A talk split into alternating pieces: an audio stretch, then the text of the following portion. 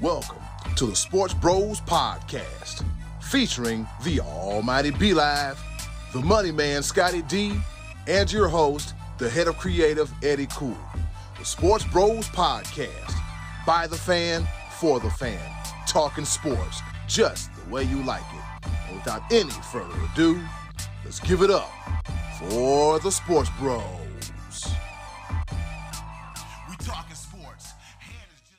It's another fine Tuesday, and you know what that means? It's time for your favorite sports podcast, none other than the Sports Bros Podcast. You see me, you see Scotty D, you see the Almighty B Live, and together we are known as the collective as Sports Bros Podcast. You see the logo? That is us. Thank you once again. Episode number, what is this? 152? Yes, sir. Yes, episode, yeah, episode number 152. Thanks for everybody who's been listening ever since episode one and all points in between. Well, enough of my tired but yet incoherent, incoherent rambling. I have two of the best co-hosts in the world. Introducing first the Almighty B Live. What's happening? What's going on in the world today? That never gets old to me. It might get old to you, but I just it's always something new going on. And man, this week was chock full of sports all across the nation. I'm ready to dive into it. This is a very exciting episode. Stay tuned. I guarantee you, this is going to be a good one. Yes, sir. Thanks once again to the the the, the other guy. I, uh, you know what? Every time I try to give him props, it's hard to do this because he's just the other guy, man. Because wow. he's gonna start, he's gonna start gloating, and you see, you got if you see him right now, he's already smiling ear to ear. Just oh boy, just just introduce him so we can go ahead and get through with this, and uh, whatever. He is the pride of Washington, Pennsylvania, the reason for the cheesing. He is the one, the only, the money man, Scotty D. And I would walk 500 miles and I would walk 500 more. Wait a minute, wait a minute. Based on B Live's opening last week, let me change that. I would walk four miles and I would walk four more. oh boy, here we go. anyway, this how, this I, how we're going to start things. I this drove how... 500 miles today. I was uh, uh, from the beach to Pennsylvania. I drove to be with you guys up at the crack of dawn today. So, hey, guys, how was your Easter? Did you have a good weekend? Did you have a good, uh, relaxing, good time this oh, weekend? Absolutely. Yeah? Mm-hmm. He has risen and we are very Amen. thankful for that. Amen. Yep, I like it. I had to work. It was a good productive night though. It, it was slow. It, it, it was a slow Easter night, which surprised me. I guess everybody had their uh, their spiral ham and mac and cheese and um unseasoned. Did it early. You got it done early. Yeah, they then went ahead and got it done early because you know there's an action-packed weekend in the world of sports. Scotty D, we glad you made it back in one piece. B Live. I'm happy to have you here now more than ever. And with that being said, let's go ahead and dive right into the top of the order. All right, let's get this thing started. Here it is, the top of the order. Now, as we know, it is playoff time in the National Basketball Association, the NBA playoffs. It's been a lot going on, but the one particular series is standing out the most the Boston Celtics and the Brooklyn Nets. We got Kyrie coming back to Boston and getting heckled. They're trying to boo him out the building, but that didn't stop Kyrie none whatsoever. So, fellas, what are your thoughts about the antics and the actions of one Kyrie Irving?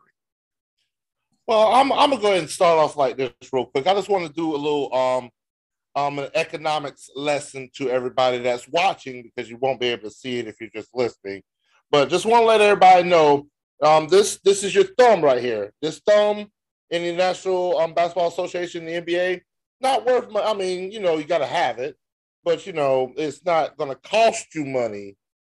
So zero dollars right here. You got your pointer finger right here zero dollars. Your ring finger over here, there's zero dollars.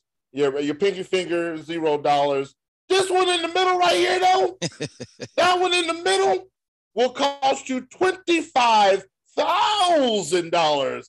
and Kyrie did it not once but twice. So oh, is that what it was? That's what the money was. Yeah. The oh whole, yeah. Oh, Oh, oh, I had- he, oh I yeah. he- heard.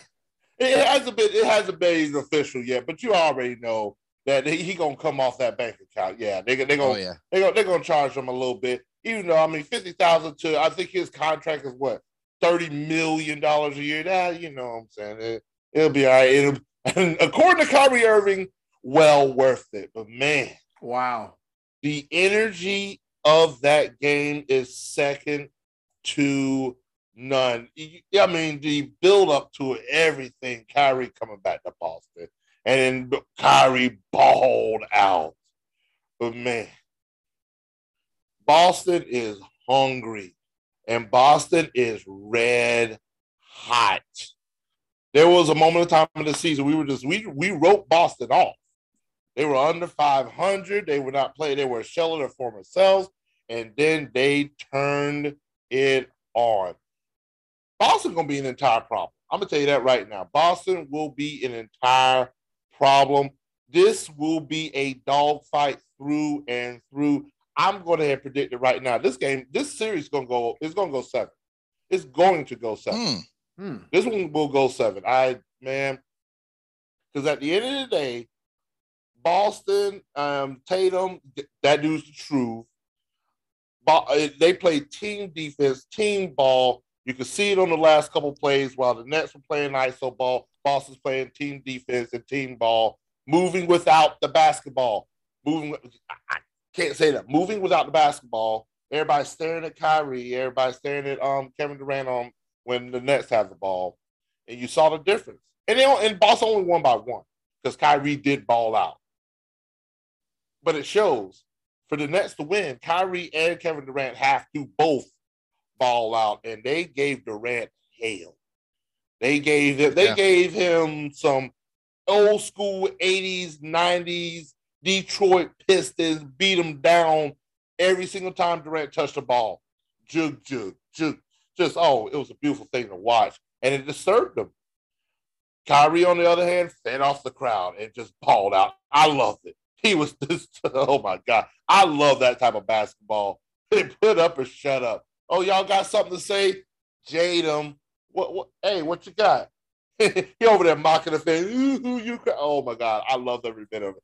I'm gonna be watching every single game of this series. I guarantee you that. What you think about it, Scotty D? What you got for us? Uh, honestly, going into this series, I thought um, I thought this was going to be Brooklyn's to win. I, I thought they would. I thought now that they got KD healthy and Kyrie actually back on the floor again with them, that they were going to, um, and they still may win this series. I, I thought it was going to be their series, but after after the first game, I've changed my mind based on the fact that I like the fact that, as you said, the Celtics are playing team ball. If you go to the very last play of the game, you had uh, Brown driving to the hoop, kicks it out to um, Marcus Smart. Everybody thinks he's taking the shot, and he and he throws it into Tatum for a layup that, beats the buzzer. Not a spectacular play, but a very high intelligent play. This Yep. is guys that have played together and and you throw in those guys with multiple years of playoff experience playing together. Al Horford, another veteran. These aren't the, these aren't the kind of guys that are going to get shaken. These aren't the kind the guys that uh, if if the Nets make a 15 nothing run, they're going to fold up the tents. These are guys that have been in big games before, and I, I don't quite put Tatum at the elite level of some of the superstars of the game, but he looked pretty darn good making that intelligent play and in playing defense against Kevin Durant. And he outsmarted him on that last play because Durant, like everybody else, watched him watched Marcus take his shot that he didn't take. Instead, he cuts to the basket. That's Durant's man that scored the game-winning bucket. And I- I gotta believe still Tatum might be a little bit. He's motivated not only just to win, but I don't know if you guys remember he got um, snubbed last year for the NBA All Team, and it Mhm. cost him thirty like thirty million dollars or something like that, thirty-two million dollars for not making that as part of Mm. like his rookie contract.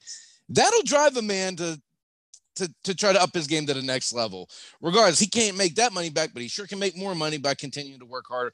I just thought the Celtics. Uh, you know, when I was watching the golf tournament and that game back and forth, and the Celtics were down, I think, five points with like a minute and some change. And I, you know, I, I was like, I, I can't see them being able to come back and and actually win this game, and they sure did. And what a lift for them. Like I said, not because they they didn't win this game on a spectacular play or a deep three or a half court shot. They won it by playing team basketball in eight seconds. This all happened in a matter of eight seconds. And that's got to give a team a lift and some confidence because they just faced down Kyrie Irving going for 39 points and they shut down Kevin Durant for the most part by his standards anyway. And, and they got the first, the, the first win. Now, you know, that could all be different going forward. You know, you see how the momentum swings in NBA NBA players. I mean, this happens year after year where you're like, man, I'm really on this team now because of how they handled that team last game, and then the next game's completely different. And it could be that, but I don't think so. I think that that like veteran core of Celtics playing together is going to be the difference in this series. That's not that, that the Nets don't have. And, and I 100% agree with that. It's uh, it's one of those things. Kyrie Irving and Kevin Durant can score at will essentially. They could do it, but all you like literally you can see if you slow one of them down, the Nets are beatable. What was that one game that Durant scored 55 points and they lost? It's that's what I'm saying. It's one of those things where you could one of them could have a pretty much flawless game, and that was what Kyrie Irving pretty much had: 39 points, scoring at will. Everything he put up, it was hit, and he drove to the basket, just doing um Kyrie Irving things. But Kevin Durant, they gave him an entire problem. And one point game is a one point game. Brooklyn outscored Boston 29 to 19 in that fourth quarter. They put it on them, but Boston did just enough to come but, out with that win. But never fear because Ben Simmons could be here. Oh no. he might would they dare the- they wouldn't dare put him in in this series, would they? A guy who's that mentally fragile, would they, would they put him in he would this. be he would be a defensive presence. That would be the reason why he'd be in the game. And that's it. He would. The thing about it is, is that Jayson Tatum gave Durant um hell on both sides of the court. If um, what is his name? How did I just brain fart on his name? Um, ben Simmons. Simmons. Ben, ben Simmons. Simmons yeah. yeah.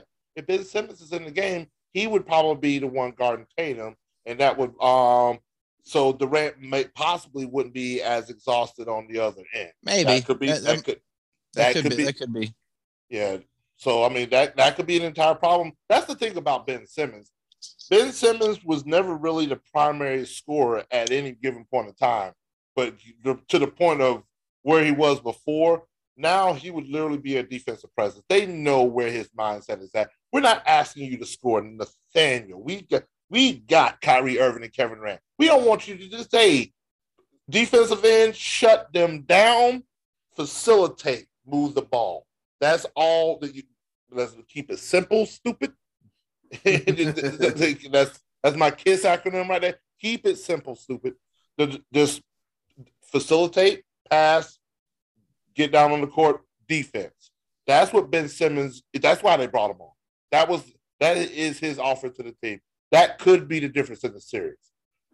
He just yeah, yeah, you got to do something. Something. Because, the last thing you want is Ben Simmons taking shots. I last thing he wants too. Yeah, last thing he wants. But fellas, um, upset alert.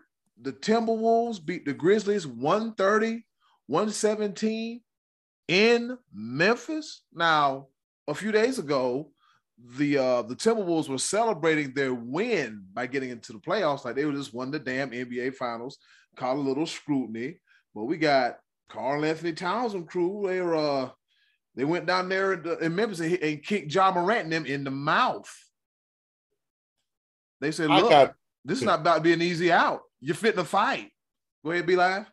I, I'm gonna say this right here. I don't, I don't, it's obvious to me, maybe it's not obvious to everybody else but the Minnesota Timberwolves got a swagger about them that they haven't had before. And I attribute that to Patrick Beverley. Oh, yeah. That dude has got them, he's got that team feeling themselves and in a good way. Karl-Anthony Towns is I'm gonna say I'm gonna call it. Um, this gonna be an early little spoiler. MVP candidate next year. I'm I'm Yes, I can Carl, see that. Mhm. Karl-Anthony Towns has the he has the ability the same abilities that um Jokic has, Giannis has, Joel Embiid. He is a big man that can spread the court. He can he can hit you from deep. He can hit you from the um below. He plays defense. Carl Anthony Towns, I'm putting him up there as superstar status. And now Anthony Edwards, young kid, 20 years old, balling. Minnesota gonna be a problem. Yeah. Minnesota is going to be a problem. And Memphis better figure out somebody besides Ja Morant. Ja Morant is a superstar. But man, they got to figure out something else besides him. It can't. It can't be all him. You, you, you Good can't. Yeah. lord. You, you can't. Good Yeah. I mean, you know, they they, got- they got Desmond Bane. You know, who, who's good.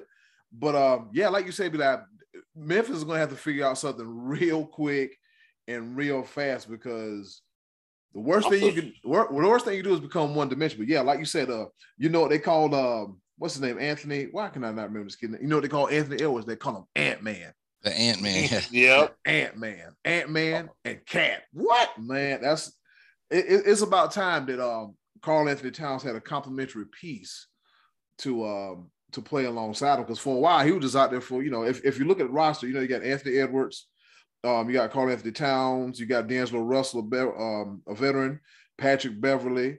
I mean, and the list goes on and on. Like you said, be like they are definitely feeling themselves, and that's um yeah, that's that's definitely a team I I, I do not want to play. And um they could win this series. And you know, like you said, Patrick Beverley's one of those guys that surfaces in the postseason.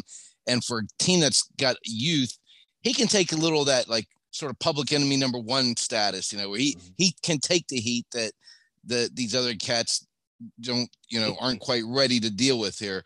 And Karl-Anthony Town, to me, in the past, it seemed almost like motivational things. Like he was he'd get lazy or something at times. But when when this dude's ready to play, I mean, he I think he is taking strides. This year it seemed like he took some some steps forward. So that's why I think your prediction isn't all that far fetched to put him in a in a running for a future MVP candidate. I mean, there's still Kevin Durant's in this league and Giannis is still in this league, but he's a guy that could at least start to knock on their door. I think if if he stays motivated and plays well.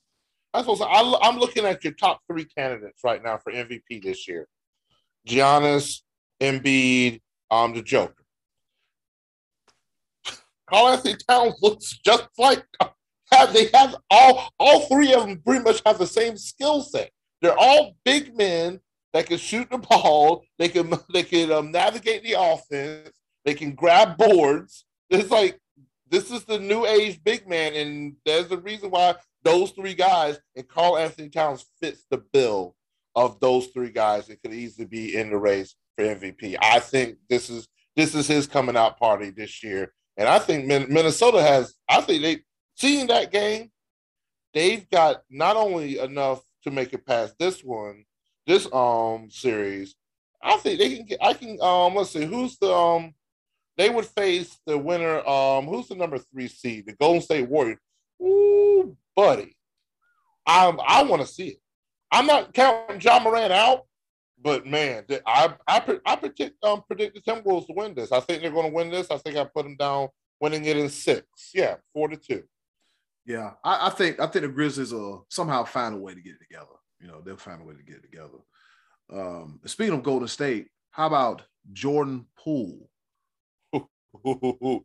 A, thir- a, a 30 a 30 piece as Yeah. if the golden state warriors can't get any better so so here it is we got Draymond Green he had 12 Wiggins had 16 Jordan Poole 30 uh Klay Thompson 19 and Steph Curry was 16 It's pretty balanced.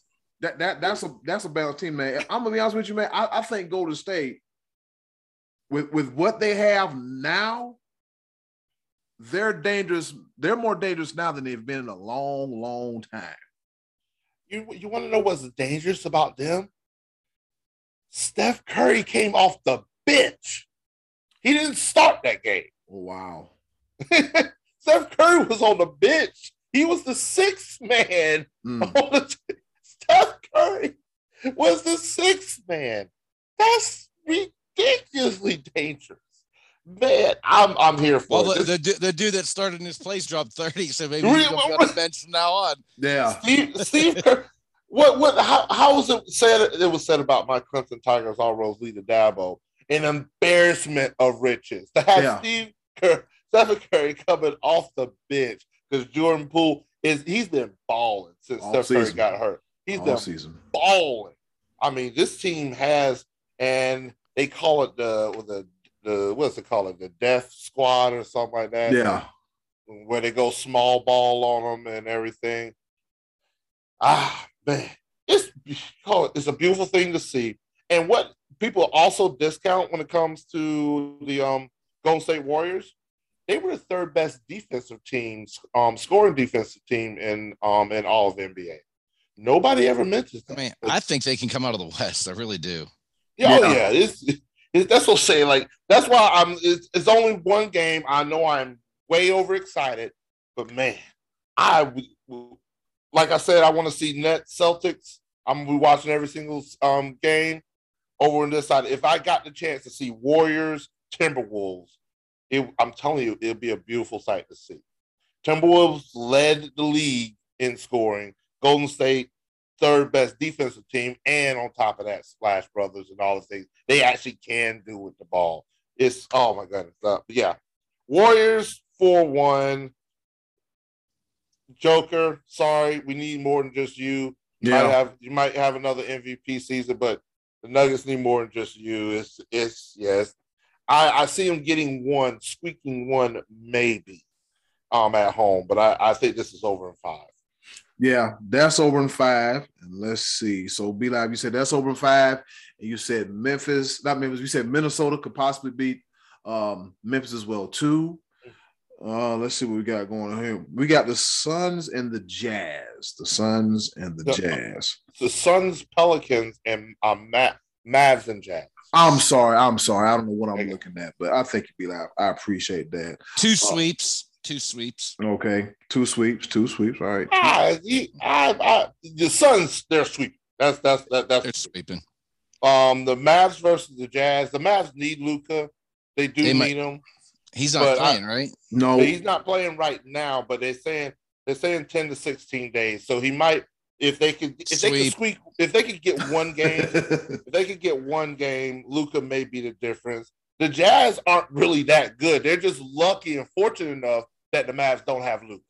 I say the Jazz in six, just because they they um they um the Jazz go up three one, and that's just a hole that's a tough hole to be get out of.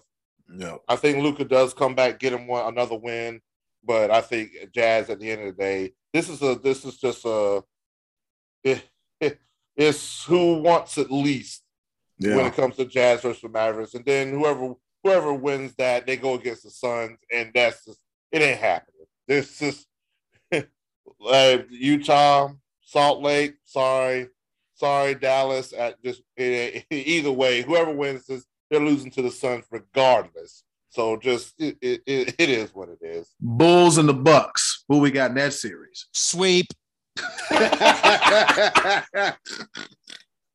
Sweep. I, Bull, I- Bulls had a chance in in game one and they blew it. Sweep. yeah. I give the Bulls one game. I give them one game. I Okay, you put, I'll I give them game. I'll give them game three at home, and then they they, they lose four to one. Yeah, yeah, I, yeah. It's one of those things. Sixers and Raptors sweep. Wait a minute. Well, could it be a sweep? Could it be a sweep? Well, like I, with Bu- Bucks Bulls, Giannis had a bad game, and they still won. Mm. It's, it's one of those things. I don't even understand. He got in foul trouble. He got in foul Yeah. trouble. He called a 27 point, 16 rebound game, shooting over 50% a bad game. I don't know how, whatever. Well, they turned But- it over like twenty times and still won the game. Sweep. Well, Chicago couldn't hit the Chicago couldn't hit the broadside of a barn. They went seven Right. for 37 Mm. from three point range. I think for the entire So game they keep shot under shooting 'em. 30. Keep shooting them. Keep on shooting. Put them. Got to see that. Put them up, baby. Keep putting it up. Put them up. Put them up. Un- undeterred by the ridiculously low average that you're making. Just keep putting them up. Yeah. Hawks Heat. Scotty D.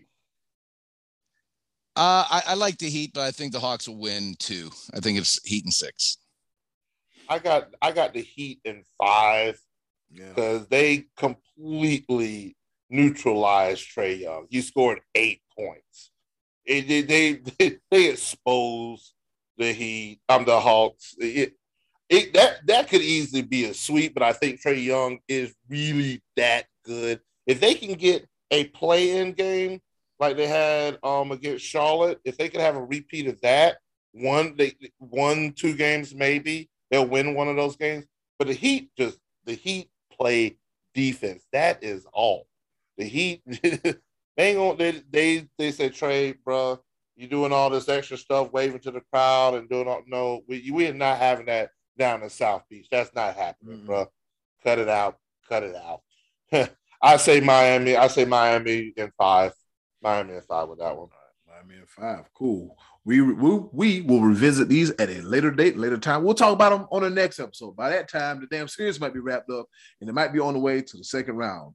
Scotty D might want to tap out of this here, but B Live. We have week one of the United States Football League. All right. Um, you can't be serious.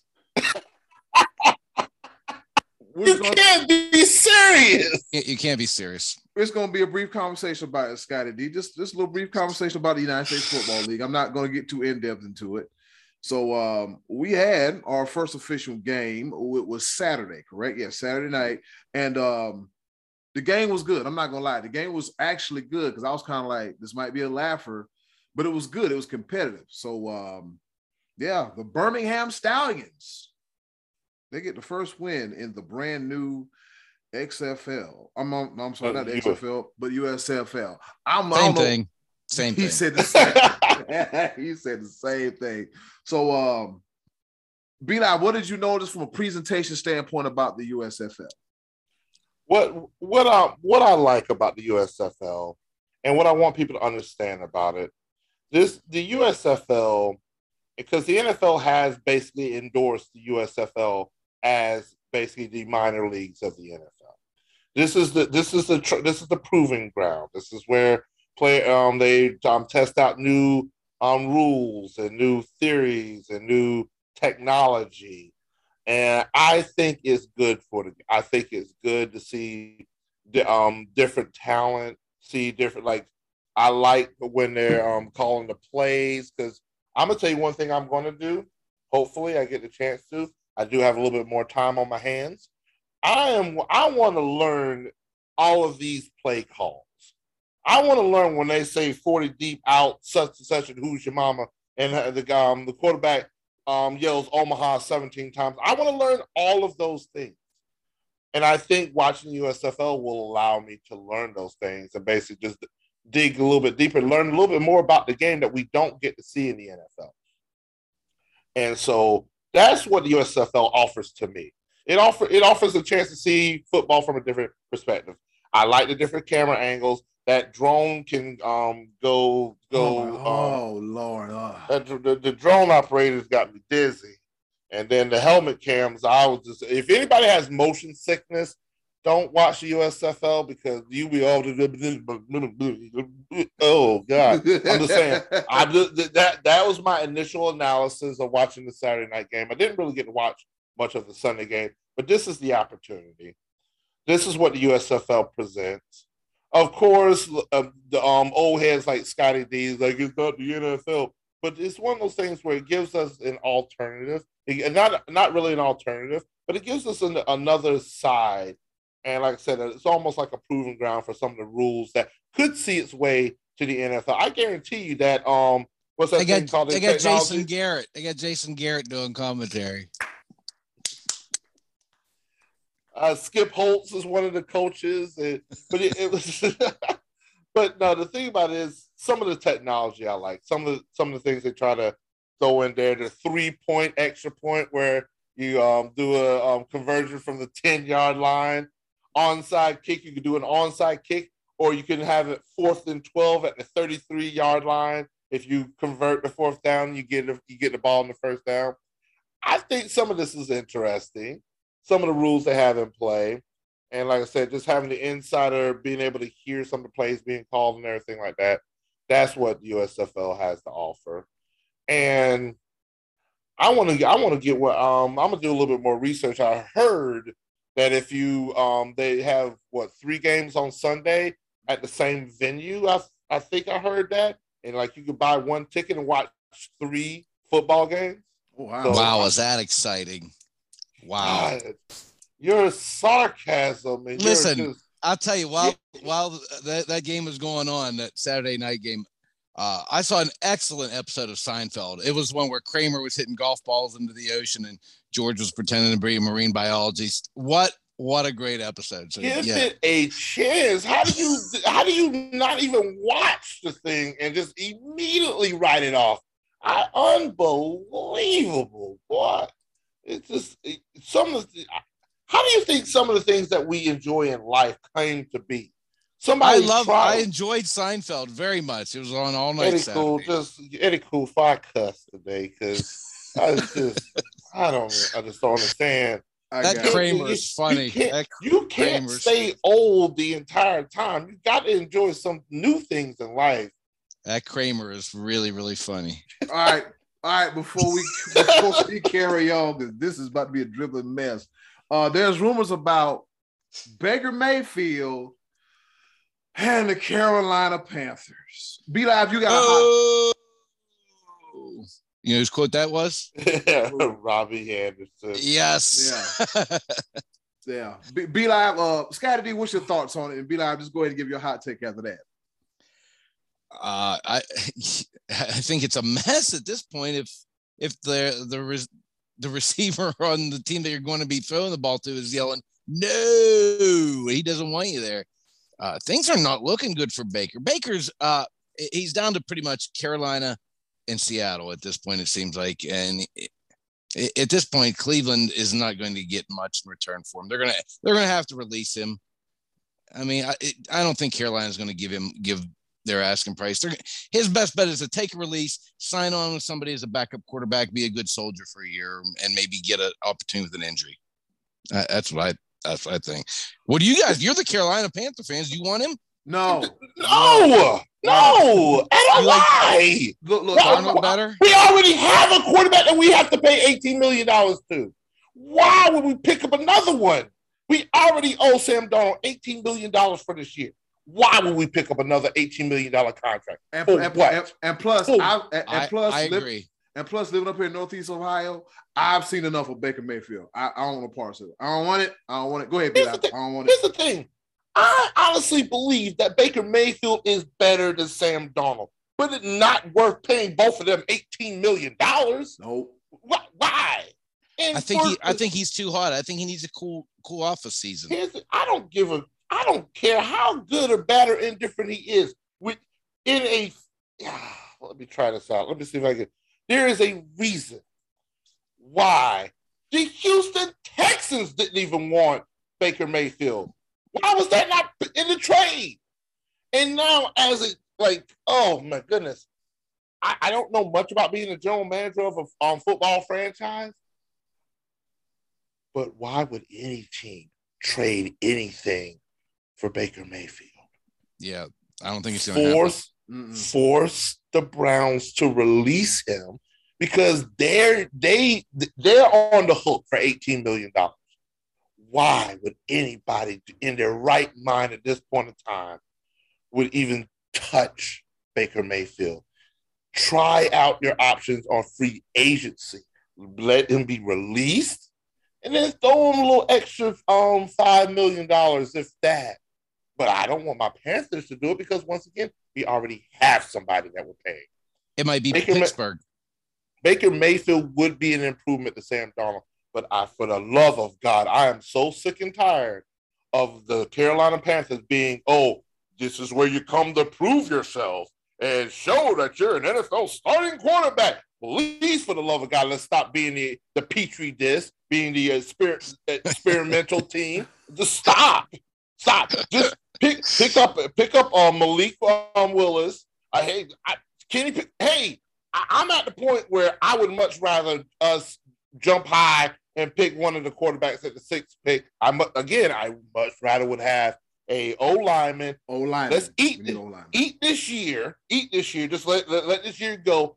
Let's go. Let's go for the gusto next year mm-hmm. with the quarterback, and then we'll have a solid foundation around the team to pick up that quarterback. Could that could be a building um block for the um for the franchise, and we could actually do something with it. Yeah. Sam okay. Darnold is not our future. Baker Mayfield is not our future. Mm. Cut it out. Yes, it's like like I said, as far as Baker Mayfield goes, I've seen enough.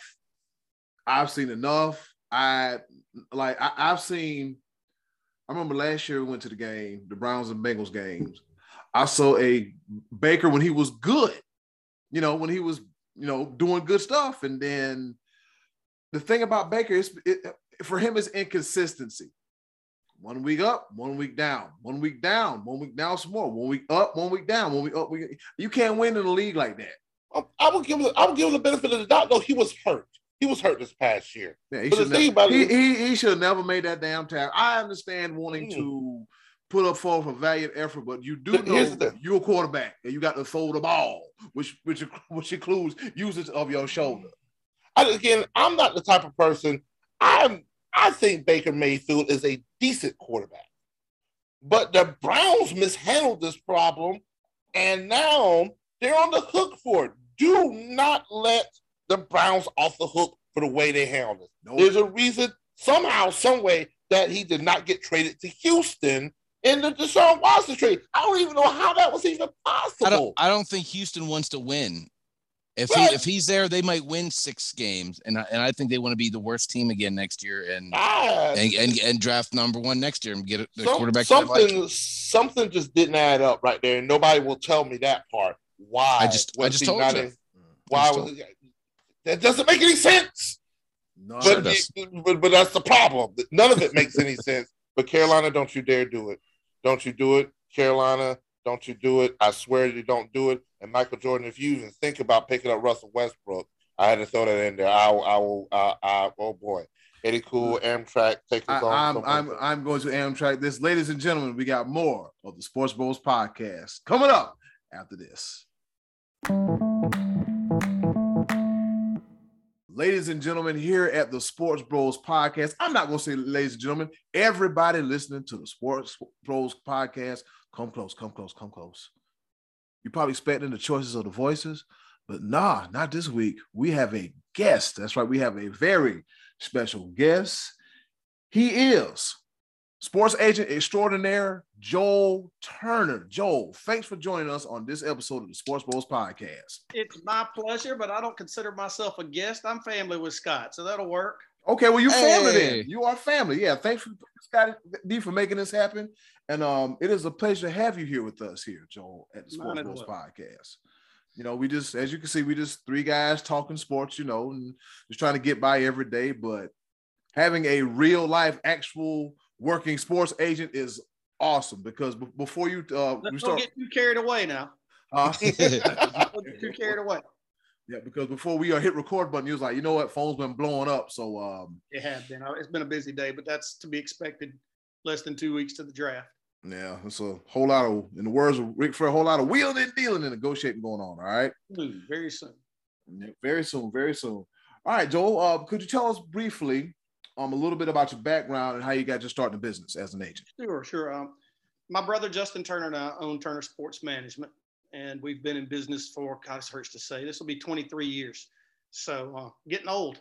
But uh, prior to that, I was in college football as a coach and um, college administration and coaching straight straight out of Wofford after I finished there a long time ago. And um, after eight years of it, to be perfectly frank, I got kind of tired of what I got, to, you know, a daily dose of seeing. And uh, that business has gotten worse, not better, just like ours has, as, as many others over the years. And, um, you know, I, I, knew when I was a kid, long, long time ago, I wanted to, to live at the beach one day. I uh, never dreamed I'd be in this line of work. God just opened up a door that I certainly didn't count on by no means. And um, at the time, one of the assistant coaches at Clemson, when I was on the staff there, told me he said uh, our defense coordinator had left and gone to Alabama, and uh, Reggie Herring, who just uh, recently had been linebackers coach for the Denver Broncos for I guess about the last decade or so. Reggie asked me, he said, "Have you thought about being an agent?" And at that time, I really had thought about uh, going back and coaching high school football. I really did. I was like, you know, college gaming and getting all it cracked up to be. And I would get some summers off and state retirement. And, you know, a lot of college coaches bounce from job to job, and it's really hard on those guys to put any type of retirement together whatsoever.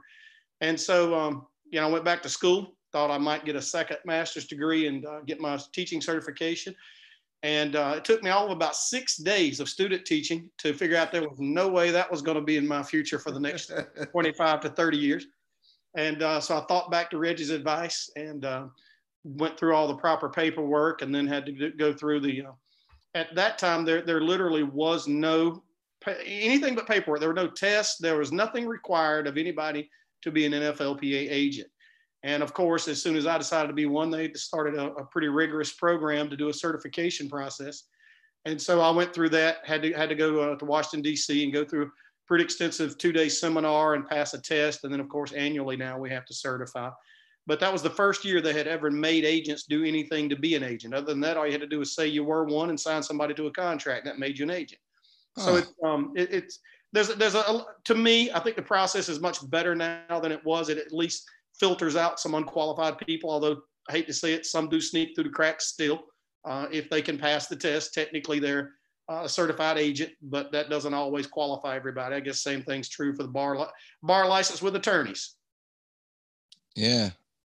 Yeah, that's true. Like you said, some you know some that don't need to be there slip through, but um, that's how it is with any line of work almost. If you think like, so, you you, you have to do that every year though. That's something you have to annually do? Is it the same every year, or is it or is it uh, is it the exact same process for you as it would be for somebody starting off? No, the, the starting off process is is something where they have to pass the same type of exam I had to 24 years ago, 23 years ago, um, back in 1999. But annually, uh, we have to go through continuing education, uh, like um, attorneys, real estate agents, et cetera. Okay. And then um, the certification process exists on, uh, there had been a biannual recertification test.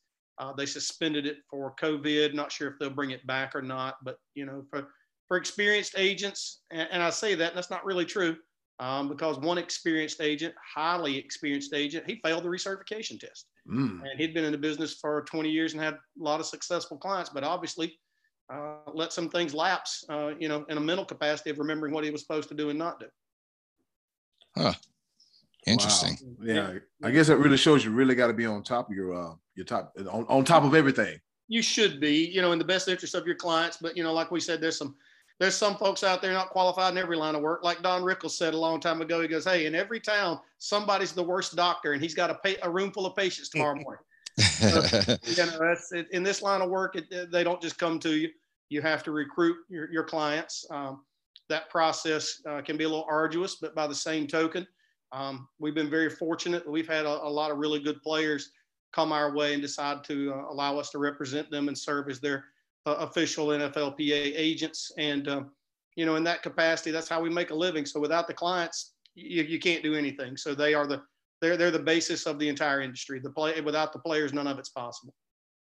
yeah, um, can you can you share can you share with us some of those some of your more like high profile names yeah, that we, uh, our listeners would know? Several guys that uh, I would imagine over the years, um, you know, some now have moved on toward you know into retirement, and by the same token, we do have some active players that I would imagine uh, football fans uh, would know by name. Um, Ryan Succop is a kicker at Tampa Bay Buccaneers. Uh, he was the highest paid kicker in the NFL last year at the start of the season. Been in the league for, which is hard to believe, 14 years as wow. Mr. Mr. Irrelevant as the last yeah. 2009 mm-hmm. draft, and uh, had a whale of a career and won the Super Bowl uh, just in the 2020 season with Tampa Bay. Um, Cole Beasley is an active free agent who has had a 10-year career in the league between the Dallas Cowboys and the Buffalo Bills. Yes, exactly for the Cowboys. and uh, he's a Texas Texas native, but Cole is in free agency at the moment. And uh, as far as um, some of the other players that uh, have been noted over the years, uh, Ryan Clark was a household name for 13 years with the Pittsburgh Steelers and Washington Redskins, which are no longer the Redskins, as we all politically know.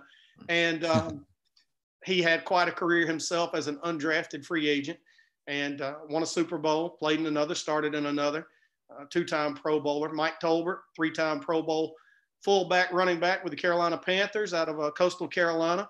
Mike had a, a really nice career. He Mike had the second most negotiated contract money in the history of the NFL for a fullback. Only Lorenzo Neal got more money in his career at fullback than Mike Tolbert has. Wow. Now, I do believe that uh, the young man out at San Francisco will pass them both uh, probably the next year or so, Juszczyk. But mm. um, you know, Mike, Mike had a nice career to be a, a walk-on from yep. a one AA program that was a startup. So, you know, we've been pretty fortunate to, to have some guys that have done very well over the years. And, um, you know, we just got to keep working hard just like we all do. Um, I got a question for you that Lee, um, leads into this because the um, as far as like recruiting players, finding players, putting mm-hmm. your name out there. Um, now with the NIL deal in NCAA, have you has your um agency tapped into that at all? We have not. That's um now here in South Carolina, and I've spoken with the, the people that are in charge of you know the state licensing and some other folks in the media and the legal world. Uh, according to what I've read and been told, although I haven't seen the documents myself, because since we don't really deal with it that much, I haven't wanted to take that much of my time to, to truly look at all the, the actual legalese of it. But the South Carolina NIL law that was passed just July, which has not even been, you know, 10 months ago yet, is going to be repealed with the passage of the new state budget, which should take effect sometime this coming month in May. So basically, it's going to be hands off. It's going to be no holds barred. Uh, you'll be able to do anything you want to do. Uh, the NCAA has no, like, you know, the rule says in NCAA that you're not supposed to sign to play, you know, pay to play. Uh, I think we all know that's fallacy at best. And uh, with, what, with, what's going on, uh, what that means for agents, um, agents will no longer have to be licensed in order to do NIL deals. You still will have to, by state law, be licensed to be an athlete agent. Uh, unfortunately, there are people in the world who um, don't do that. There are people of celebrity who have taken part in working with uh, sports agencies that are not licensed. There are, and I'm not pulling your leg, there's a convicted felon right now actively um, who is going around recruiting players on behalf of agents. And um, some players in this year's draft have even been foolish enough, I've been told, to have, have listed the convicted felon who is not an agent of any kind as their agent for the teams to call on draft day. God. Ooh. So um, yeah, it can get it can get a little interesting in this line of work now. And, and you know, if that were an attorney or a doctor, you know, even I would imagine a real estate agent. Um, if somebody pulled something like that, I would think that the people in charge of licensing and enforcing the law would be, uh, as they say, all over them. But we'll have to see how this thing works out. Jesus, uh, that wow. just seems that that that's scary for 18 19 i mean it's well, going far back as are draft eligible players that have affiliated with a convicted felon but uh by, and i'm not talking about just you know pardon my way of putting this a run-of-the-mill felon i'm talking about somebody who's a convicted felon who was actually arrested pled guilty to trying to uh, i'm just going to call it defraud potential investors out of approximately 20 million dollars and some of those investors were pro athletes and so this guy's uh, allegedly right back at it again. Wow. Wow. Yeah. Man. Yeah. And, and, you know, and for the high school kids, I hate to say it, but those kinds of people can present themselves as a sports marketing agent in a lot of states. And there's literally nothing out there to provide protection to these high school and now college kids, such as you know, in our state, we have the South Carolina Department of Consumer Affairs, and their job is to protect the consumers of South Carolina, the citizens. Mm. Uh, hopefully, to protect them from unscrupulous activities in any number arrays of, of business. Um, and once that law is repealed, there won't be anything out there to protect people legally from people trying to purportedly be NIL agents. So it, it could be a very, very bad situation. Sounds like the Wild Wild West almost. Exactly. And this is what and this is what those high profile coaches, Dabo Sweeney being one of them, was warning the public about when it came to NIL. And Dabo's taking some heat over his comments from you know people in the public, be it fans and some media and so on. Um, but I, I, truly believe, knowing Coach Sweeney, that he truly has the players' interest at heart, their best interest at heart. He's not trying to limit any player's ability right. to do something for their own betterment. He's he's really wanting something in place to protect those players even more. So I'm I'm one of his biggest advocates. Uh, all roads lead to Dabo. That is an official hashtag. I have a lot of respect for, for Coach Sweet. Oh yes. And so, so um, our um, our executive producer, um, head of creative over there, he he doesn't have as much of an affinity because he's a Gamecock fan. So that's all right. I mean, as seven was it eight years in a row, you know. Uh, I, I had to. Oh, here we go. Here we go. let, let, let, let me ask. How quickly they forget. How quickly they forget, right? That's right. Yeah. Oh, 2013. Oh, I'll never yeah, forget yeah. that day. Yeah. I'll, I will, I will never forget see, the picture. I, all of it as a Wofford College grad, I don't really have any affinity for either one in reality, despite the fact I was at okay. Clemson for a little while on the staff. But uh, you know, I hope they both do very well every year. Let, let me ask you more of a serious question here. let, let, let, me let me let me be the one that Amtrak's here for, for a moment. Um, I, I, I know this has got to be a, a real busy time for you on the horizon. We're uh, less than two weeks away from the NFL draft. Uh, a lot of your players are guys that have to really fight and make teams. They're undrafted free agents. Um, so what what's that that process for you? Like sitting through the course of a weekend, um, trying to keep your players, uh, you know, making contacts for your players, finding them teams, and and also, I know you have uh, a, couple potential draftees this year that you're kind of excited about. We have some players more than worthy of being drafted. Uh, we have a quarterback that was a combine invitee. He's a two-time National Player of the Year at the FCS. You know what we used to call one double A level. Um, he was a four-star signee out of out of Louisiana, actually at Arkansas in the SEC. Turned down a boatload of SEC West, and uh, I, I, would say um, Conference USA type, uh, you know, Louisiana Techs and, and so forth type schools. But he was a four star recruit at Arkansas. Went there to play for Chad Morris, formerly of Clemson. Um, unfortunately, the Chad Morris experience uh, didn't work out well, nor did the Chad Morris experiment work out well. And so, um, you know, Arkansas is now on their uh, second coach since Coach Morris, but he transferred back home to Southeast Louisiana, which has only had a team about, I think, 12 to 14 years since they reinstituted it from the 50s. Mm. And uh, as a two time All American and a two time National Player of the Year, he leaves Southeast Louisiana as the NCAA's all time leading percentage uh, passing completion. He's uh, a career 73%. Also had a single season high record of 74.7 or 9, I believe, right at 75%. He threw for over 5,000 yards, 44 touchdowns against 10 interceptions. Um, and to go with it, he just happens to be six foot seven, 250 and he, and he also Ooh. ran for 16 touchdowns and didn't do them all as one yard plunges. Um, he, he, he was just shy of 500 yards rushing.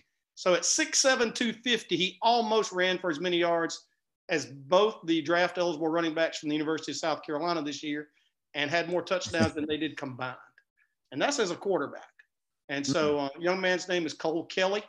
Uh, we, we fully expect him to be a draft pick. I, am not, you know, no telling when, where, by whom but um, he, he certainly is a very talented young man, has a unique skill set. And um, he looks, you know, his playing style, physical uh, stature, he really looks like a combination of a Ben Roethlisberger, Josh Allen type of a quarterback. And um, like I said, he, he's a, a legit player, uh, you know, all the way up the ladder. He's not a not a guy who started out at a one double A school and just blossomed into somebody uh, like you might see, uh, you know, many years past. But this young man's uh, got a got a tremendous set of tools. Now to go along with him, uh, my brother Justin also signed the nation's leading receiver in every category, every category. Jerreth Sterns, wide receiver at Western Kentucky, that transferred there from one double A, um, Houston Baptist, which is in the same conference Cole Kelly is coming out of, in the uh, Southland Conference. And Jerreth led the nation in receptions with 150, yards with over 1,900 and 17 touchdowns. You do those numbers in the NFL and you'll get to the top of the year. So yeah, he yeah. had a, a, marvelous season. Uh, at his pro day recently, as a five foot, 882 pound receiver, he verticaled 40 inches. He is athletic, he's explosive, uh, he is an extremely bright young man, and his brother is actually a starting safety for the Denver Broncos, who was in the draft last year. So the pedigree from family wise is tremendous as well. That's a that's awesome. Those are guys we're going to be definitely rooting for. I mean, well, we, we want to see him get picked. To give you an idea what the scouting community of the NFL is like, um, I don't hold them all in, in disregard, but I'm, I'm not going to tell you different. They hold some, they, they hold some of us in some disregard, and, and and the shoe also goes on the other foot. How does a young man who leads the nation in every single receiving category not even get invited to the combine? It's a good question. It is wow. Wow. Yeah. So the, these guys, um, I'm sure somebody knows who they are, though. I mean, these are guys I'm sure are going to be sleepers uh, under the under the radar. Yeah, they'll be guys. considered that. Um, both both Jerreth Sterns and Cole Kelly have have mentions in the uh, the pre. I'm gonna call them the pre-draft magazines. You know, Athlon, Sporting News, um, etc. You know, they've they've got mentions in there as you know prospects for being drafted, or or if not, certainly high priority free agents is the term uh, for the guys that are the very first undrafted players the teams tend to go after. But along with those uh, with those young men, we also have some guys that come from other schools that some people will recognize, some won't. Um, a few years ago, we represented a young man, uh, which ended up getting to play until he was an old man. Uh, Ron Parker was a five-year starter at free safety at the Kansas City Chiefs. Uh, went to five five playoffs in a row out there, mm-hmm. and he actually started more games at safety than Eric Berry did, and did that out of Newberry College. And um, you know, we have another Newberry graduate this year, David Vereen. He, he's a, a tremendous corner. Uh, he's five nine and a half, just shy of 190 pounds. He's got 33 inch arms, which is ridiculous on a five foot nine frame. And uh, he's a legitimate four four speed guy. He's got uh, 35, 36 passes defended at Newberry over the last two years. Now, you know, keep in mind that's that's 35 pass breakups and essentially just a little over two seasons since they really didn't get to have a 20 season. Mm-hmm. And uh, you know, with COVID, so between right. between 19 not playing in 20 and 21, uh, he's got quite a resume to be perfectly honest with. You. His coverage skills are, are just tremendous. So, Joel, when, when the draft ends, you, you have a guy like that. Right. There, there's going to be some uh, the teams that are interested in him. Do you Correct. do you do you lobby to these teams, or do they reach out to you and say we want to invite this guy to our camp? Like, how does that work? Best way I know to describe it is a lot of dual politicking going on. Um, you know, they'll they'll actually call the agents and the players and try to start recruiting them per se. Um, they do realize that plenty of players go undrafted that are highly qualified. Uh, right now, I think a little over one third of the league, one out of every three players in the NFL right now, uh, entered the league undrafted. So oh, you're, wow. talking, you're talking about a pool of players that are very important.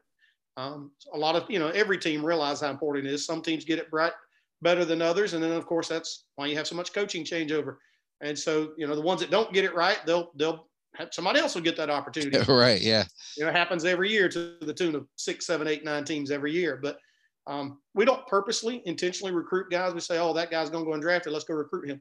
Uh, we like to recruit young men based on the, the type of uh, character, work ethic, intelligence, uh, type of families they come from, uh, how important football is to them. You know, if, if it truly means something. Uh, and, and to go along with that, we want to make sure those are the type of young men that if our name is affixed to them, uh, there's certainly not going to be anyone we would have any regret saying we represent so and so because, you know, they've been a bad guy or done something wrong or, or what have you. over the course of the years, we've had a scant few that have uh, had, had any, any type issues, uh, you know, legally. Uh, we've represented almost 250 players over the last 22 years, and we've been fortunate that we've only had four arrests in 20 in, uh, in, in 22 years, over 250 guys. And, you know, hate to say it, every uh, uh, three of the four were DUIs, and you know that hasn't happened in a long, long time because the, the players, thanks to the league and the and the union, um, you know, truthfully, society in general uh, there's a much bigger push for people to understand that there are plenty of opportunities otherwise to get around if you're going to drink. And with the mm-hmm. advent of Uber and Lyft, and of course the NFL and the PA combined, they have a, a program to assist any player, any place they are, to get them where they need to be. So, you know, we haven't had that issue a whole lot. Yeah, well, that's good. Um, speaking of uh, families, uh, what are like as far as like you know, you meet clients, you meet different people. Like, what what is the relationship between the agent and the client's family? Well, to an extent, some players want their family members involved, uh, immediate, such as mom, dad, brothers, sisters. Uh, others want some of the more extended family involved, whether it's a cousin or an aunt, uncle. Uh, but when it comes down to it, these are grown men. Even though they're leaving college, people think they're kids, they're grown men.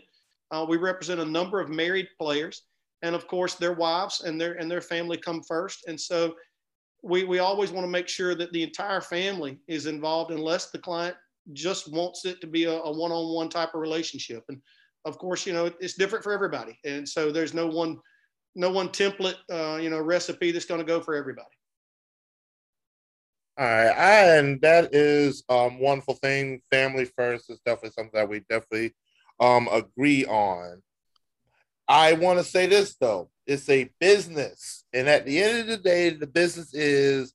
I'm quoting Jerry Maguire. I had I feel it show me the money. Yes. And I gotta I gotta ask because um you um you manage a lot of the sports, so you do a lot of negotiation with the contracts with the teams. Mm-hmm. Do you also um do you also um, represent the um, player um, as far as off the field deals, um, sponsorships, and stuff like that, or is we, it directly just on the a number of those over the years. Uh, we've been very fortunate that the players have asked us to do some of those deals, and and, and whether it's shoe deals, whether it's commercials, whether it's car deals, uh, or card C A R D deals versus vehicles uh, you know, uh, Topps Panini, Upper Deck Fleer, et cetera. Uh, shoe deals. We, we've been fortunate to do about anything anybody can do uh, by the same token and, and, you know, and also helping players with, you know, me, media type situations. So, you know, we've done about a little bit of everything, just like anybody that's business been around long enough has, but our primary function is the negotiation of an NFL player contract for the client. Um, we don't try to sell ourselves as marketing agents. Uh, there are people who do specialize in that. And we have at times told clients based on their standing, you know, you need a full-time marketing agent because we're also handling negotiations contractually for a number of other players. And, you know, you do what you're good at. And, and, you know, we're plenty good at the media thing, but that's not how we make our living. Uh, you know, doing the promotions, endorsements, signings, et cetera. And truthfully, we very rarely charge players for doing those. Um, you know, there's been a little bit of money in it, but for the most part, we've just done it more or less pro bono for those guys so that they understand that we're trying to do something good for them as well. So how do you generally get paid? Um, is it in a, in a contract? Like, is it part of the team paid contract and then you get a percentage of what? Work. If the NFL and NFLPA would get together and just take our percentage out of their checks and send it to us every week, that would be awesome. It doesn't work that way. gotcha. Uh, I wish it would. There's really no reason why it shouldn't, but uh, we have to actually send out invoices just like any business does to somebody who's got you know money owed to them uh, accounts receivable if you will so you know about once a month or so we'll uh, send a send an invoice to the players for what they've been paid at that point ever have any problems with them you ever got like lay down the hammer and say give me my money man are they usually we, pretty good we about it we have not really had the guys and, and, again that goes to the type of people you represent so uh, you know we've been very fortunate that's just never been an issue would um would an invoice would that be a percentage of what they made? Like something that you negotiate? Yes, we, it, it's the NFLPA has a maximum percentage commission of three percent of the contracts you negotiate. Okay. okay. You essentially just send it as a monthly bill as long as you represent them, their um, contracts.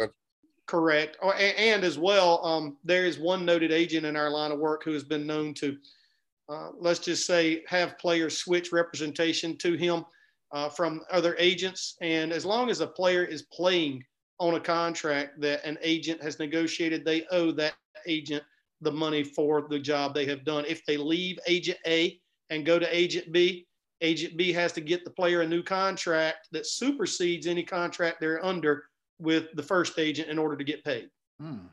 Wow. Okay. Some of, that, some of that cutthroat stuff there. Yeah. Exactly. Yeah. Exactly. Yep, that does make sense. Um, who was slash is your your most unique client that you've ever came across or dealt with? Oh, Lord, unique.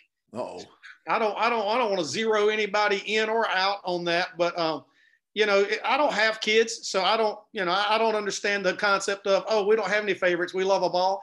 Um, you know, I, we we appreciate every single person we have, and every one of them have helped us have a you know ability to pay our bills and, and provide for our families for me personally, um, my closest personal relationships are the guys that, that we really started this thing with. Uh, being Ryan Clark, that, that uh, signed with us a long time ago and stayed with us the duration of his entire career. And you now see Ryan almost daily on ESPN. And to go along with him, Mike Tolbert and Quinton Teal and Tyler Thigpen, all three of them came out of Coastal Carolina together. And, and Mike was a second year player out of Coastal And, you know, there are so many others, um, so many incredible stories. Anthony Toribio is a young man from Carson Newman College that I don't think anybody thought could play in the NFL. And he got six years and got a, a nice retirement and put himself ahead in, in this world and, and gave himself a whole lot better standing than I think he would have ever gotten, you know, in, in a normal world. And there are just so many stories like those guys that you, you know, you, again, I don't want to single anybody out, but those guys were early guys. Those guys were 2002, three, four, five, six that, you know, we literally built the foundation of this company on that has enabled us to be able to have some tremendous success over the years. And, and you know, representing Patrick DiMarco out of South Carolina that nobody really thought was going to be a, a big time player, but he played 10 years and he was named all pro into the Pro Bowl twice and started in the Super Bowl. And we have another young man that played for years with the Atlanta Falcons named Ryan Schraeder. Ryan is, um, I don't know what he weighs today. I think he's down to about 235, but Ooh. Ryan was 6'7, 310 playing right tackle for the Falcons, and he was named a two time All Pro. And he came out of Valdosta State, undrafted. And the interesting thing about him is when he was in high school as a senior, he was five foot nine, 165 pounds. And wow. In a 30 month period, he grew to six, seven. and so he literally started playing football at age 19. Wow. Oh, wow. Yeah. Oh, wow. Well, Joel, um, you guys got any more questions? And just before we let you go, uh, th- at least one guy in this little chat room is a big USFL fan. Uh, you get any any action going with there now? There's more options. Any any negotiation with those guys? There there is no negotiation in that process.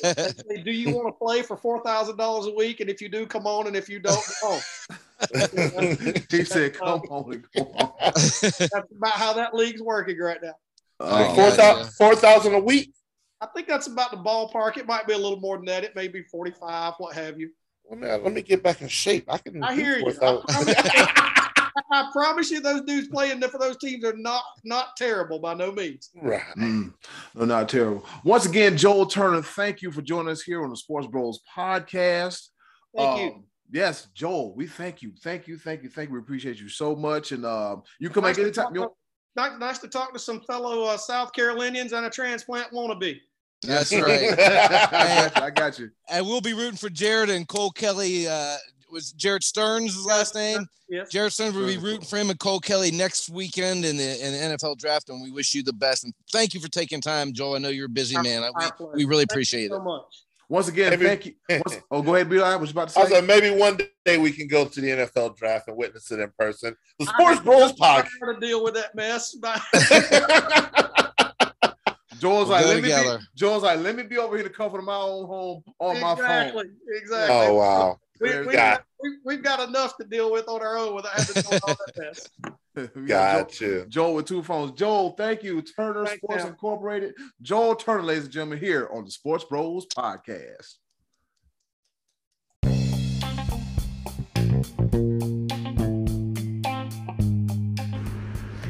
Okay, boys, let's bring it home with a round of pepper. Well, you heard the woman. It's time for us to go home and get the hell up out of here. But before we go into pepper, I, I, I, don't think we forgot about the choices of the voices. We're going to come back next week. So, with that being said, Scotty D, what's on tap for next week's choices of the voices?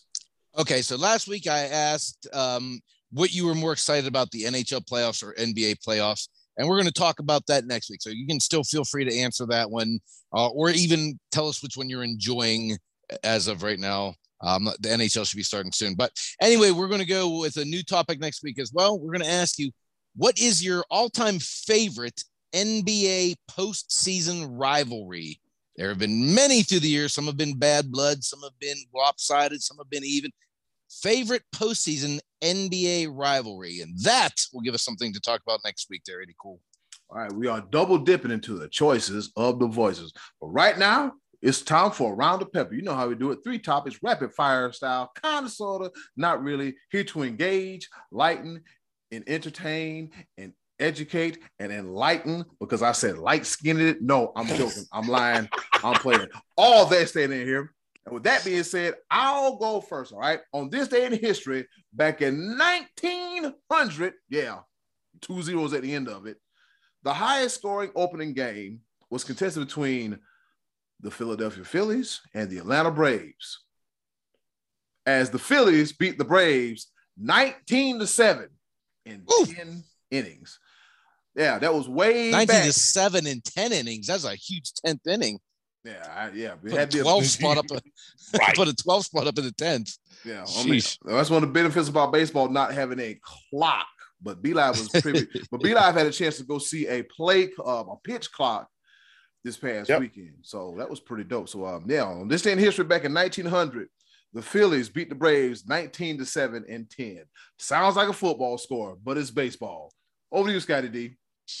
All right. So last Sunday at the Masters, Scottie Scheffler took all the drama out of the final round, but that didn't change this weekend's golf tournament into having quite the drama. The RBC Heritage at Hilton Head took place, and Justin Spieth was your winner. Now, this got a little, a little interesting because on Saturday, Justin Spieth was putting for birdie six feet away to close the distance with Harold Varner to one stroke, and he missed the birdie putt. And subsequently, the 18 inch tap in for par lipped out. So he walked off the 18th with a bogey rather than a birdie, cost him a couple strokes. Well, fast forward to Sunday afternoon, Jordan Spieth walks off the 18th having birdied and gone to 13 under, trailing only Shane Lowry at that point. Lowry would then double bogey the par 3 14th and set up uh, Jordan Spieth with a one shot lead over Lowry, Harold Varner, and Patrick Cantlay, three heavyweights in the PGA game. And with three holes remaining, only Cantlay was able, able to make a birdie on one of those holes and force a playoff. And in the 18th hole on the playoff, both men got a little wind trouble, knocked into the bunker, and Jordan Spieth almost for the second time of the day almost hold it out of the sand. He only had inches to tap in for his par. Cantlay was not so fortunate. He bogeyed, and Jordan Spieth was your winner. That's two years in a row he has won a golf tournament on Easter Sunday. And I tell you guys, it is always good, I think, to have Jordan Spieth's name on a leaderboard. Makes the PJ a little bit more interesting. Two Easters in a row, very impressive. Jordan Spieth, your winner on the PJ this weekend. Be live to you. Ah, bucket list, PJ event, Hilton Head gotta it's, it's gotta happen at some point in time. Gotta, gotta Hilton. Head and Augusta, I gotta I, it's gotta happen. So I'm gonna do something. I'm gonna do something real quick with my first pepper point. It's pretty, pretty simple, pretty simple. I'm gonna take golf, which I do thoroughly enjoy. Scott definitely enjoys golf as well. Beautiful sport. And I'm gonna combine it with all of our favorite sports when it comes to the NFL and football. Mash it all it all into one little ball real quick because this year we have the match, but this time it's not professional golfers being joined by NFL players. It's actually all NFL players in the match. Ooh, QBs. All quarterbacks. Old school versus new school. Old school being Tom Brady and Aaron Rodgers will be facing off against Patrick Mahomes and Josh Allen oh. in the oh. match. It will take place, the 12 hole exhibition will take place June 1st at Wynn Las Vegas, the only golf course on the Las Vegas Strip. It will be interesting to watch this golf match with no professional golfers. Let's see how this will go. The match, June 1st. Golf meets football. Yes, sir. Eddie Cool, the ball. Wow, that, that's I'm I, I'll, I'll have to look forward to that one. All right, fellas, I got us all on gallery view right now because this Pepper Point, I read a lot of them, and this might take the cake. As we all know in professional sports, players get released and get cut for various reasons, be it conduct detrimental to the team, getting a DUI, um, domestic abuse, or just being plain silly. As we mentioned earlier, the United States Football League, they start their inaugural weekend this past weekend. But the following, you might be you might want to laugh at it, or in the words of Arsenio Hall and a famous show um, and a famous song from the mid 90s, things that make you go, hmm. hmm. All right, so here we go. And I found this article in, on CBS Sports via the NFL slash USFL. USFL player cuts by Pittsburgh Maulers over wanting pizza instead of chicken salad in the team hotel. Let me. all right, here we go. That can't be true. It, I, I, yeah. Read it to me. Read me the Yep. get, lay, lay me lay, it- lay it on me. Okay, the quick and dirty version of it, right? okay, Devin Smith, who's he's a German running back. He got signed by the Pittsburgh Maulers.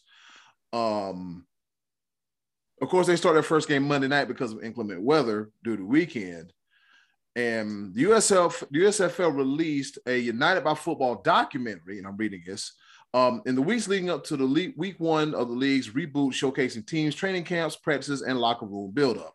All right, now, according to the, the article here, in the documentary, a clip went viral regarding Pittsburgh Maulers cutting um, running back Devon Smith. The reason Pittsburgh head coach Kirby Wilson released Smith is an interesting one, to say the least, as within the documentary. There's a Twitter clip of how it happens, and it's ugh, cringeworthy. All right, so here's what happened. Smith don't like chicken salad. He don't want nothing to do with it. he Can't blame says, I don't, I, you know, to each their own. He don't like chicken salad. That ain't his thing. He said, Well, did they have pizza?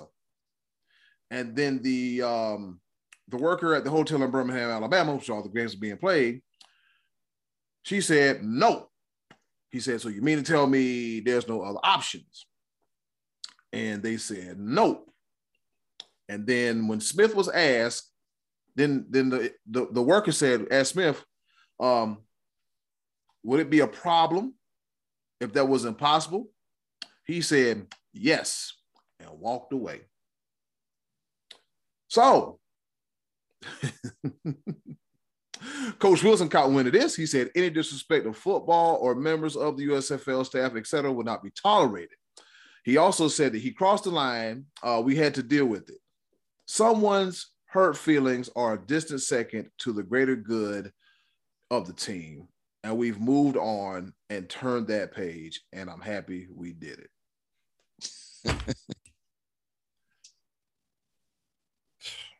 Chicken salad does suck though. I like it. I like chicken salad, but, But but this guy got cut over some damn chicken. sa- Scotty, uh, Scotty D, Scotty D, take this. Take So- this. this.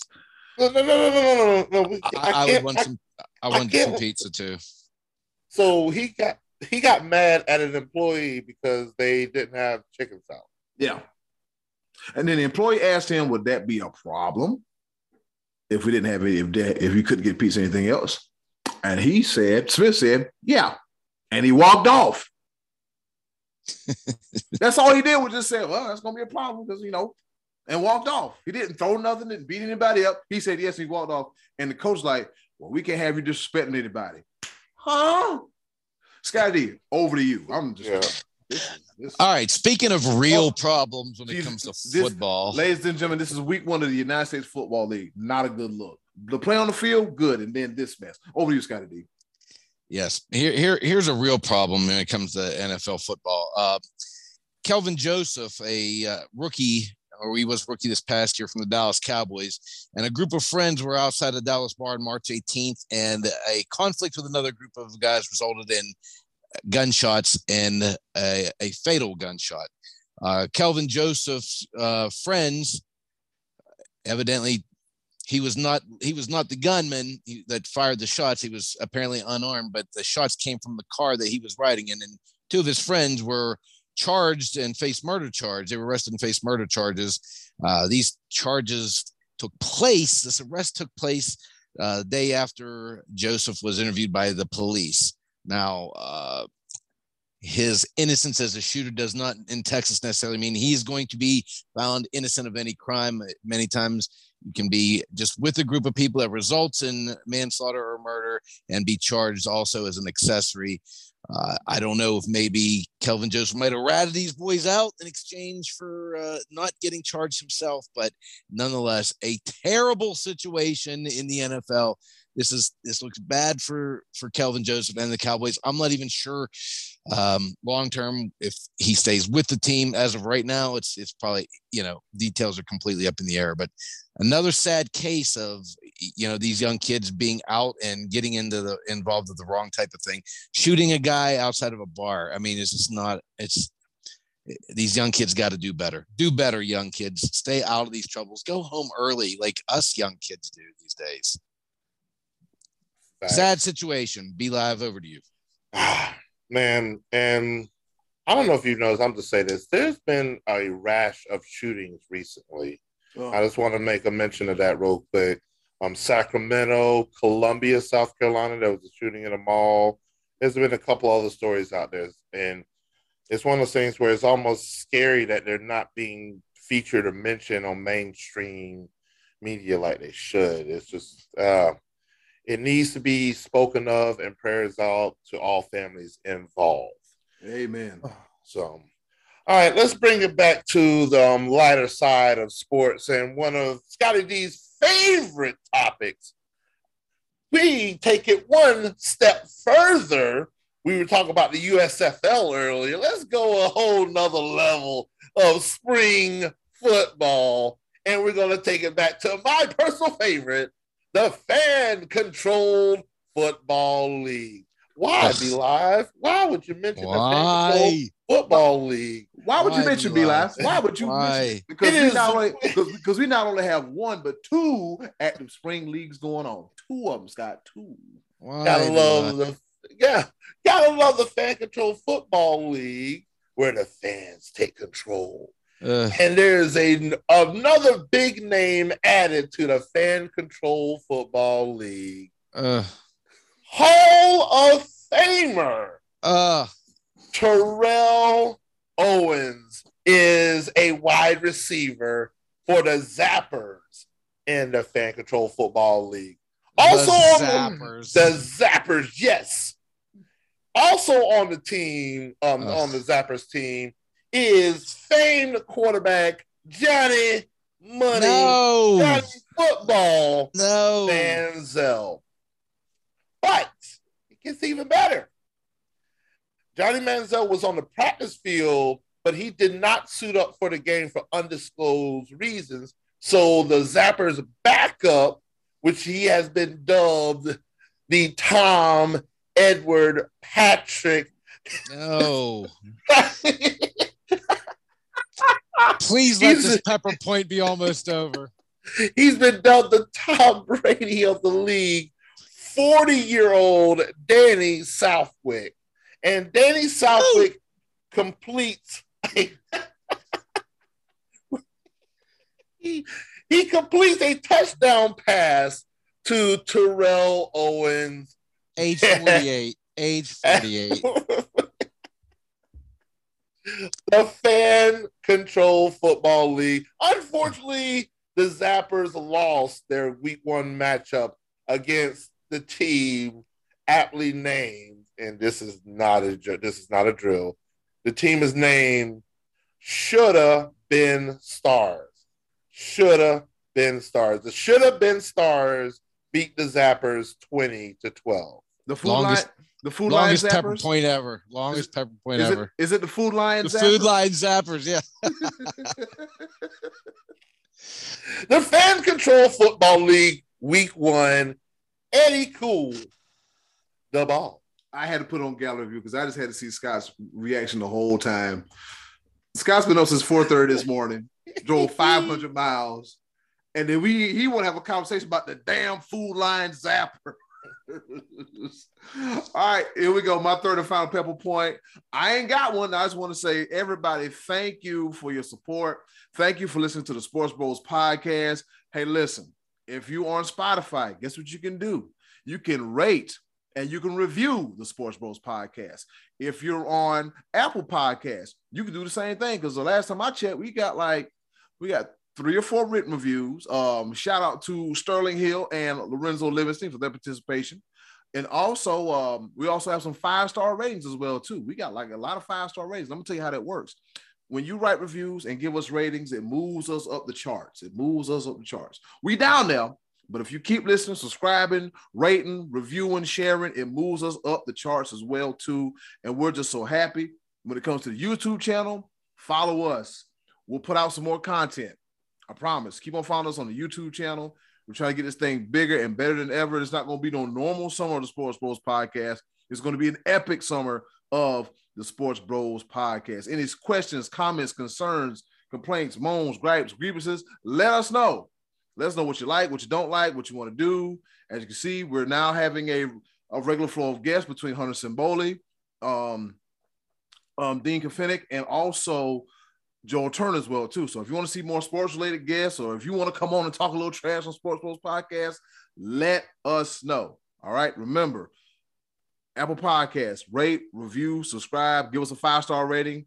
Um, put in Food Lion Zappers, Scotty D loves the USFL, and All Rosie the Dabo, and Dawn Dancing Dynasty, and all that good stuff. Do the same thing over on Spotify. Share, tell your friends. Sports Bros Podcast. We in here. Over to you, Scotty D. I just want to say in my final pepper point that the Pittsburgh Pirates are five and four. They are over 500, and I did not expect them to be over 500 this late in the season, nine games in.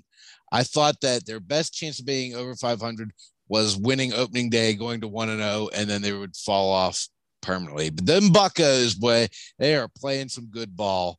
Uh, currently losing as we're speaking, only one nothing to the Brewers in the second inning. But hey, give a Bucko fan a reason to smile at some point this season, would ya? Let's go, Bucks. That's all I got, B Live. Over to you, buddy.